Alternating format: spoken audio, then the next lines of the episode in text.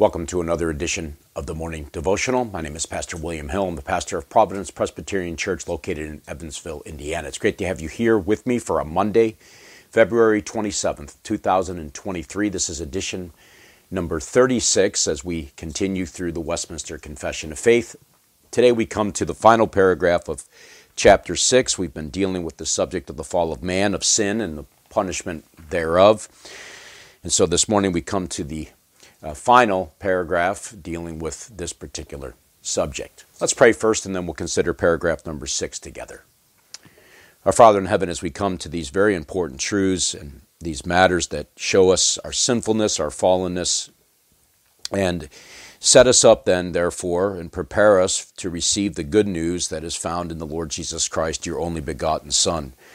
We pray that we would uh, learn and we would heed these things and we would live according to that which we read in your word and hear uh, expressed. We pray that your Spirit would guide us. Forgive us for our sins, Father, and help us now, we pray, for Christ's sake. Amen.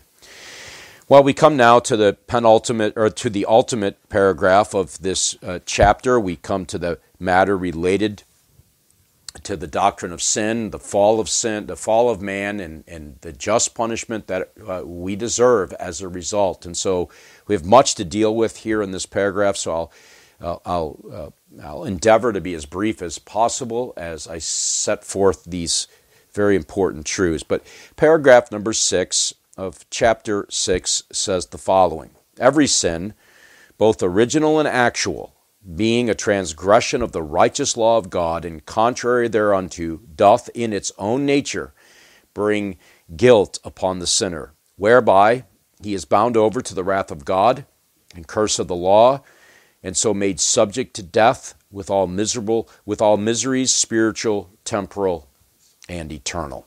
Let's first note a couple things that are uh, very evident, of course, in the plain reading of this paragraph. We note right away that every sin, as uh, the confession puts it, uh, both original and actual sin is indeed a transgression of the righteous law of God.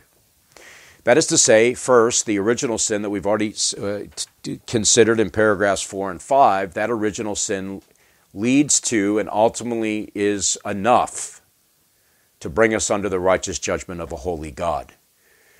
That is to say, the things that it mentions at the very end of the paragraph, uh, because of this, we are bound over to the wrath of God, the curse of the law, made subject to death, with all the miseries of this life, spiritual, temporal, and even eternal misery.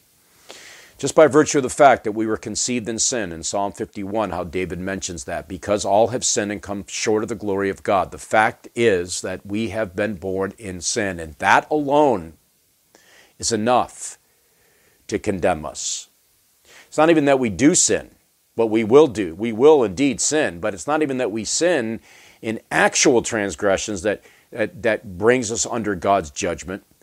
It is that we are indeed sinners. It is because we are by nature sinners. And that's Paul's point in Ephesians 2. We were by nature objects of God's wrath. But of course, we sin because we are indeed sinners, and those sins, actual sins, as it's put here in paragraph 6, are indeed also a transgression of the righteous law of God. So those, those sinful desires that you may not act on, the thoughts that you have, are themselves sin. And they require either redemption by Christ or you yourself will deal with that on your own for eternity but also the actions that flow out of the heart of man, the sinful heart of man, those two also are transgressions of God's law. What is sin? Sin is any want of conformity unto or transgression of the law of God. In 1 John 3 and verse 4, everyone who makes a practice of sinning also practices lawlessness. Sin is lawlessness. Now, of course, as the confession tells us, excuse me, it is a transgression of the righteous law of God. That is to say, the moral law that's given to us in those Ten Commandments in Exodus 20 and Deuteronomy 5. But it's not just those things, it's wherever God has commanded his creatures to do certain things and we uh, fail to do those. Either we, uh, we commit sins of omission, and that is to say, we don't do what we're supposed to do, or commission, we do what we're not supposed to do. In either case, these are a violation of the righteous law of God. Romans chapter 3. We've considered this paragraph or this section in Paul's letter to the Romans already, but in Romans chapter 3, beginning with verse 9, what then? Are we Jews any better off? No, not at all. For we have already charged that all, both Jew and Greeks, are under sin. Verse 19 Now we know that whatever the law says, it speaks to those who are under the law, so that every mouth may be stopped and the whole world may be held accountable to God. So, in the giving of this law, God holds forth His holiness to us. It reflects to us the fact that we are not those things that in the inward man, the original sin that dwells in us, and also the actual transgressions that flow from it, we violate God's law and are subject to the miseries that come from it. And so it brings guilt upon the sinner. There can be no other way to express it. We are indeed guilty before God. Without Christ, without hope in the world, we are guilty sinners, deserving God's due justice, and indeed judgment. In Ephesians chapter 2 and verse 3, I've already made reference to the fact that we are there, as it, Paul puts it, we are by nature objects of God's wrath, just as the fact is we exist. We are by nature children of wrath like the rest of mankind. For all have sinned, fallen short of the very glory of God. Galatians chapter 3 and verse 10. Now, these are not obviously very pleasant things to hear that God's word says about us. All men, all mankind found outside of Christ. These, this is the description of our of our state, our being, our existence. Galatians 3:10 For all who rely on the works of the law are under a curse for it is written cursed be everyone who does not abide by all the things written in the book of the law and do them. Now if it were possible for man to keep the law, perfectly in thought, word, and deed, Jesus Christ wouldn't have had to come and save and rescue us from this miserable condition. But the fact is, it's not possible. The, mirror, the, the, the law is indeed a mirror. In its second use of the law, it holds up a mirror to us, and we look at it and we see ourselves. We see what we look like. And that image that's reflected back is not very pleasant. And it's very uh, uh, offensive to a holy God brings guilt upon the sinner, therefore he is bound over to the wrath of God. We are by ob- nature objects of God's wrath. The curse of the law, and so made subject to death. Romans 6 23. The wages of sin is death. Why does man die? Because of sin. Why does man die? Because they're sinners. It's very simple. Death is not something that was part, as it were, of the original design. We were made to live forever in communion with God, and indeed, the redeemed of the Lord will one day do just that. But when Adam and Eve plunged all of humanity into sin, we lost, we forfeited that very right to dwell for eternity with God apart from a mediator, apart from Christ. And so death was brought in to our existence this is why we get sick. This is why we have struggles health wise. This is why we die. We see others die. All of these things um, are a result, a due, a, a, a necessary result of sin, bringing with it all the miseries, spiritual, temporal, and eternal. And so in Ephesians chapter 4, verse 18, there we see they are darkened in their understanding, alienated from the life of God because of the ignorance that is in them due to the, to the hardness of their hardness of heart. This spiritual death that came in to our existence because of our first parent sin, because of original sin, because of the actual sin that we then commit. It, it is a, a result of the spiritual death that must be revived if there is to be any hope. We are dead in the grave and with no hope whatsoever and no life. This is Paul's point in Ephesians 2. There in verse 4, when he, he says to these dead sinners, And you were dead in the trespasses and sins in which you once walked. He says there in verse 4, But God, being rich in mercy, because of the great love with which He loved us, even when we were dead in our trespasses, made us alive together with Christ. There's a resurrection. The theological term is a regenerating work of the Spirit, a regeneration that occurs in the heart and mind and body and being of the dead sinner. But then there's also temporal miseries that come. Temporal miseries that not only affect us, you get sick, you have hardship with rela- difficulties with relationships, sometimes marital struggles, um, the ugliness of divorce. You know, you list the you list the temporal realities of our existence, and you and you wonder and scratch your head. Perhaps you watch the news and you see the things that are going on, where people are killing other people. There's all sorts of atrocities going on in our society. There's things happen that you just scratch your head and wonder, how can this be? It is because of sin. And it's that turning over of man to that which they are duly deserving. And we have experienced it, but not only God's creatures, not only man made in the image of God, but also all of creation indeed has been plunged under the weight of this horrific rebellion, this disobedience of our first parents. And because of sin, all of creation is subjected to this. So we read in Romans 8, verse 18 For I consider that the sufferings of this present time are not worth comparing with the glory that is to be revealed to us. Now, why do we suffer? Why is there suffering in this present time?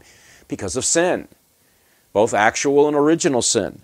For the creation waits, Paul says, with eager longing for the revealing of the sons of God, for the creation was subjected to futility, not willingly, but because of him who subjected it in hope that the creation itself will be set free from its bondage to corruption and obtain the freedom of the glory of the children of God.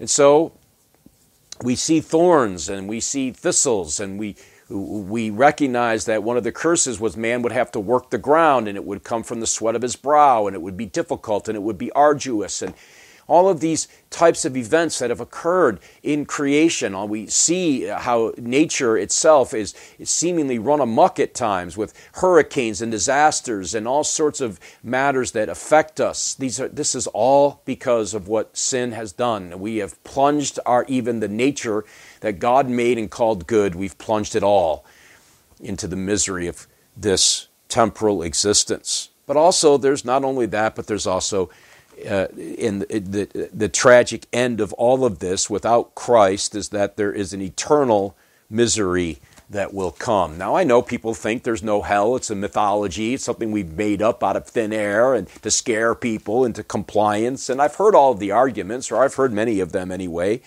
Well, let God be true and every man a liar. The Bible makes it very plain that there's a hell. In fact, Jesus speaks more about hell than he does heaven. And the fact is, in Matthew 25, he says this as much. In Matthew 25 and verse 41, he's talking about the final judgment. Really should back up to verse 31, but we'll just look at verse 41. Then he will say to those on his left, Depart from me, you cursed, into the eternal fire prepared for the devil and his angels. Now, those on his left are the unregenerate. The ones on the left are the ones who refuse Christ. They refuse the hope of the gospel. They won't turn to him.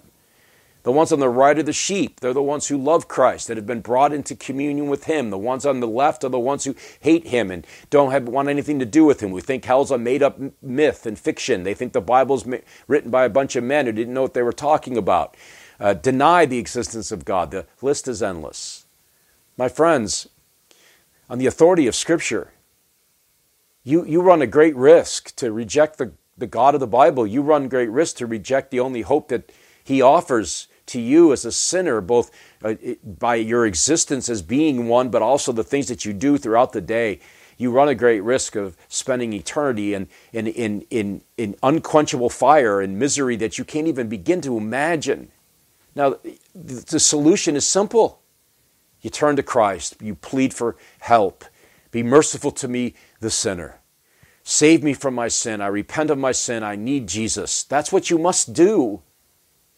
If not, then these, these spiritual and temporal miseries of this life will pale in dramatic comparison to what will happen for eternity. Don't toy with a holy God. Today's the day of repentance. If this is you, then you must turn from this sin. You must claim Christ. But this is the reason why we see these things in our world.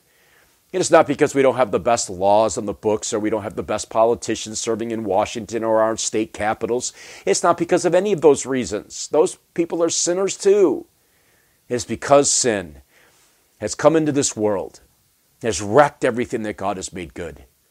God gives good gifts and man wrecks it. It's because of that reason. There is only one solution, and that is the Lord Jesus Christ, the mediator between God and men. That is to whom we must look. That is to whom we must trust. The bad news is indeed, it's, it's bad, it's horrible news. But there is good news. It's coming. When we get to chapter 8, we'll hear more about the glorious mediator, the begotten Son of God, our Lord and our Savior. Well, I trust these times are helpful for you. I hope they are. If you have any comments or questions, you can leave me a note. Uh, the way to do that is there before you on the screen. And so until the Tuesday edition, when we begin to look at chapter 7, matters related to God's covenant with man, may the Lord help you today. May you turn from sin. May you walk in newness of life. May you strive to be obedient to all that God has told you. God bless.